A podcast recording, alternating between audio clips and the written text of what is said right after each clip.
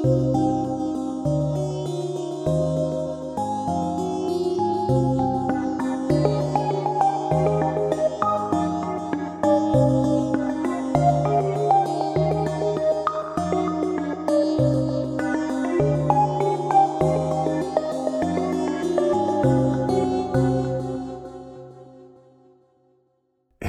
och välkomna ska ni vara till podcasten Schaktmassa. Vi har ju haft ett Halloween-avsnitt. Vi har haft ett julavsnitt och vi har till och med haft ett mellandagsavsnitt. Så det vore väl förunderligt om vi inte också skulle ha ett påskavsnitt. Det kommer här i form av berättelsen Tsunamihuset av och med Marie Ivarsson Alin.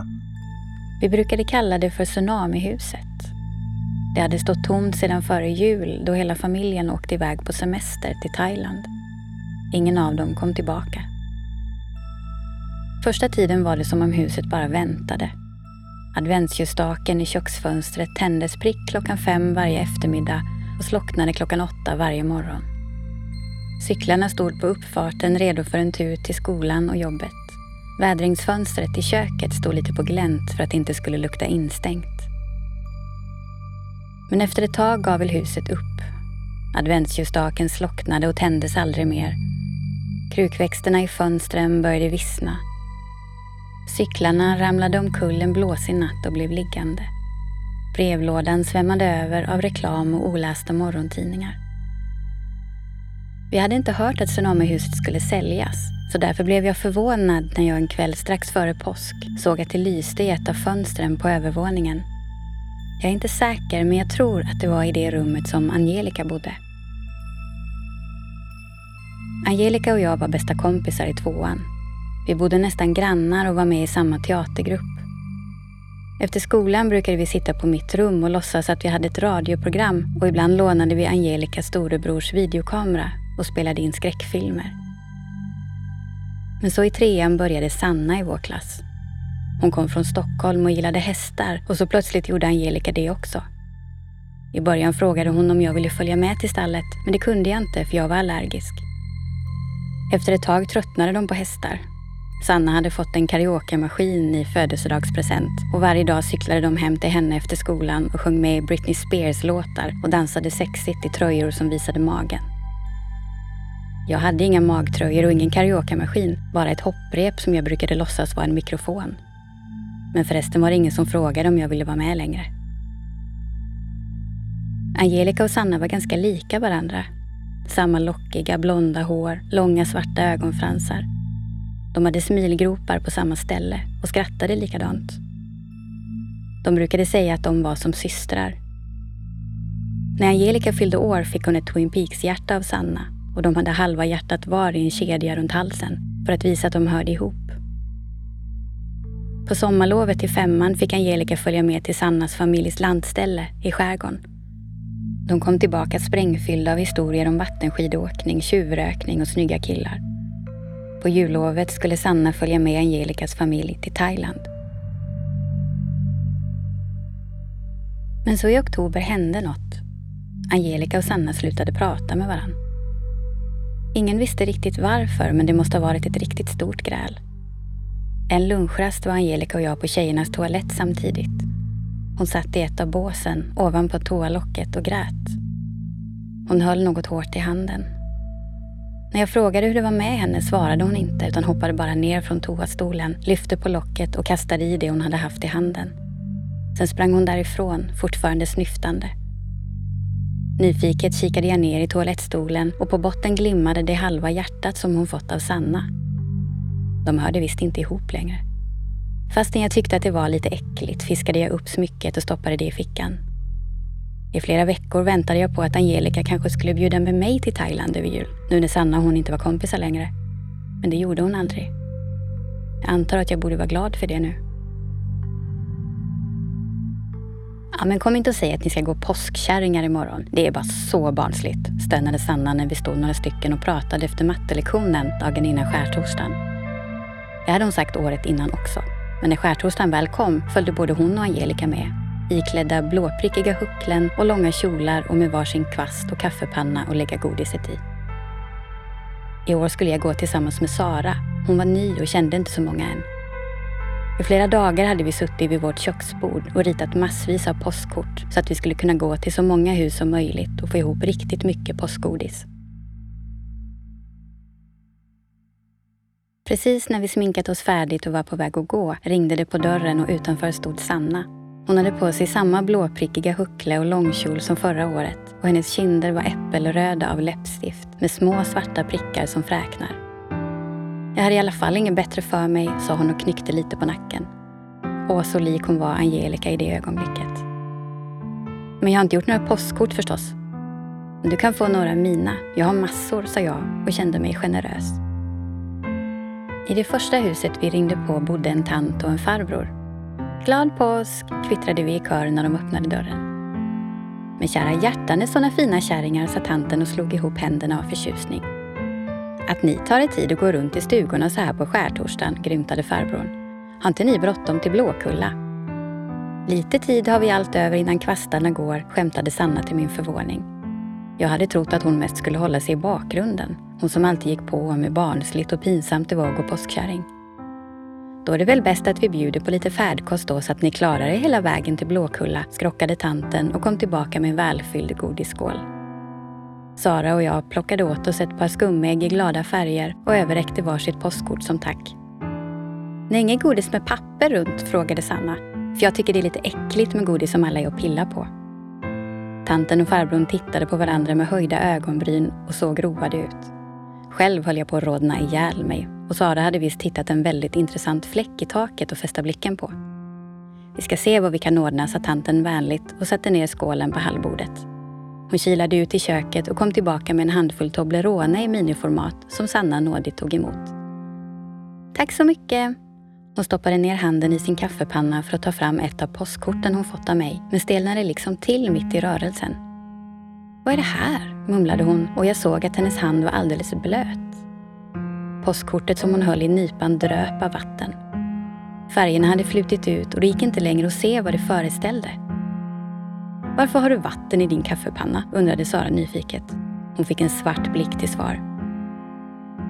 Sanna stack ner handen i pannan igen och fick upp resten av de dyblöta korten. Hon blängde anklagande åt mitt håll. Titta inte på mig, det är inte jag som hällt vatten i din kaffepanna. Ja, men vem har gjort det då? Inte vet jag. Tanten och farbrorn skyndade sig att stänga ytterdörren om sig och Sara och jag gick ner för trappan. Sanna stod kvar med händerna i sidorna. Men hallå, ropade hon efter oss. Vad är det? Ska ni bara gå eller? Ja, vadå? Här kan vi inte stå kvar i alla fall. Ja, men vattnet till min kaffepanna då? Sara vände på klacken och gick tillbaka till Sanna. Resolut greppade hon kaffepannan och tömde innehållet i rabatten med påskliljor.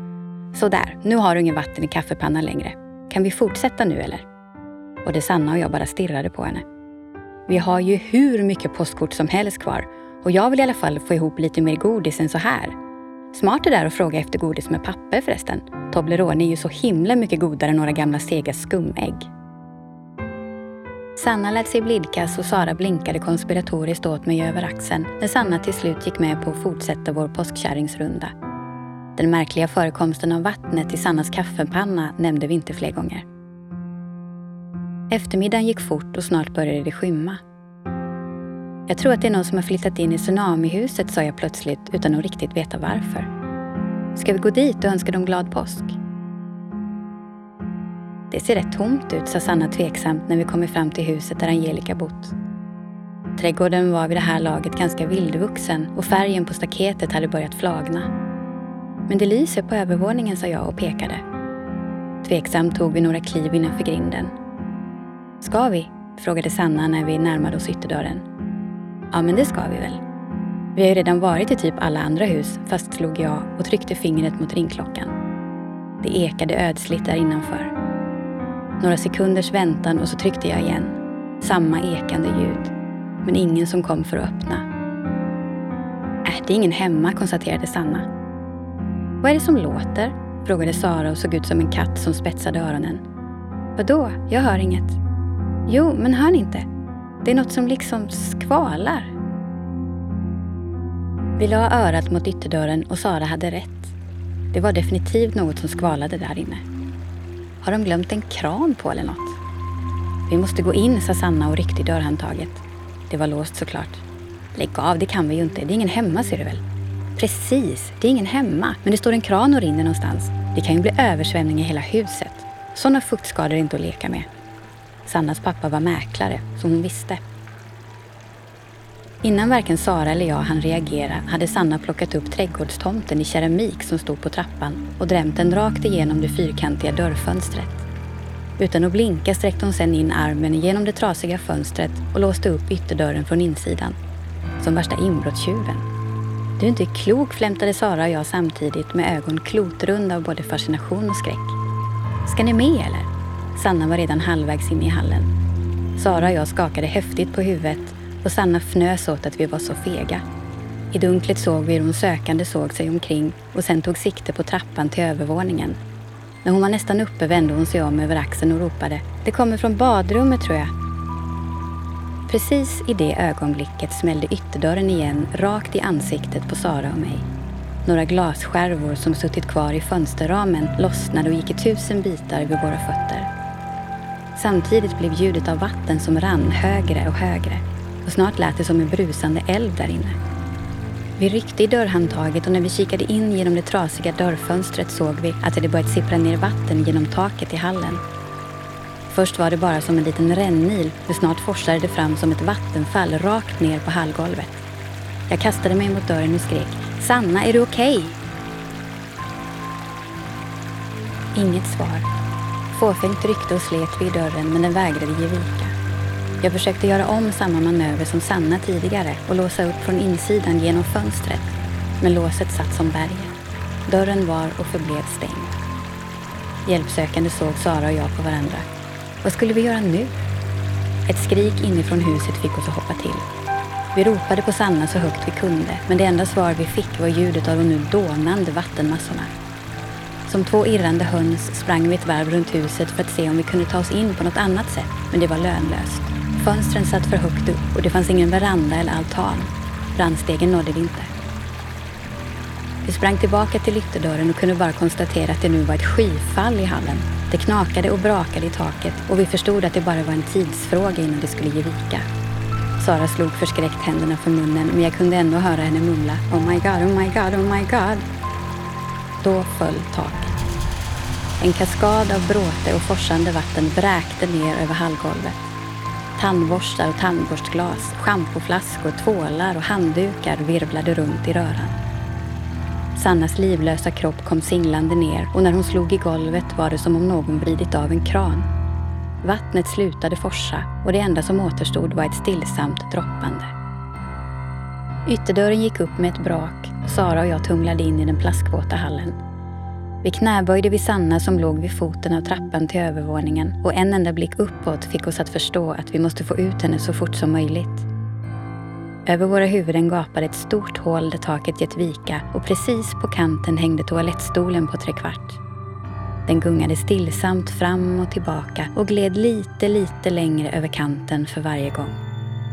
Utan att hinna bry oss om några eventuella brutna ben tog vi tag i Sannas armar och släpade ut henne i trädgården. Hennes våta hår såg ut som klistriga tovor av sjögräs. Det var första gången som jag såg någon som faktiskt var blå i ansiktet. Sara som hade en storebror som var volontär i Röda Korset gjorde någon slags valhänt variant av hjärt och lungräddning men själv stod jag bara stum och tittade på med hårt knutna händer. Hur länge hon höll på vet jag inte men plötsligt var det som om Sannas slappa kropp spratt till och hon började hosta och fnysa Sara hjälpte henne upp i sittande ställning och med ett hulkande ljud kräktes hon upp litevis med vatten, sand och snäckskal. Precis innan ambulansen körde iväg med Sanna tittade jag upp mot övervåningen. Jag kan inte svära på det, men jag tyckte att jag såg en suddig gestalt där uppe. Med ljusa lockar och ett blåprickigt huckle. Hon log med smilgropar och vinkade. Jag vinkade tillbaka. Sanna fick stanna på sjukhuset i nästan en vecka. När hon kom tillbaka till skolan var hon förändrad. Mycket tystare än vanligt och drog sig ofta undan. Så vitt jag vet berättade hon aldrig för någon vad som hände i tsunamihuset. Men i fortsättningen när vi gick med klassen till simhallen var hon aldrig med och badade. Satt bara på läktaren, fullt påklädd. Och hon slutade duscha efter gympan. Efter ungefär ett år flyttade familjen tillbaka till Stockholm. Tsunamihuset står fortfarande tomt. Men ibland lyser det i ett av rummen på övervåningen.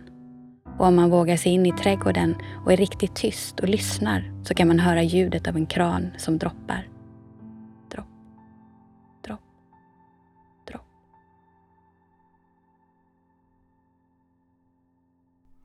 Ni hörde Tsunamihuset av Marie Ivarsson Allin. Musik och mix av Thomas Ivarsson. Och jag som så koncist jag förmådde presenterade programmet heter Göran Söderberg. I nästa avsnitt av Schaktmassa så fylls podden av läskiga krälande maskar. Då läser Marcus Tuvesson upp berättelsen Cutters svart mask. Väl mött då, gott folk.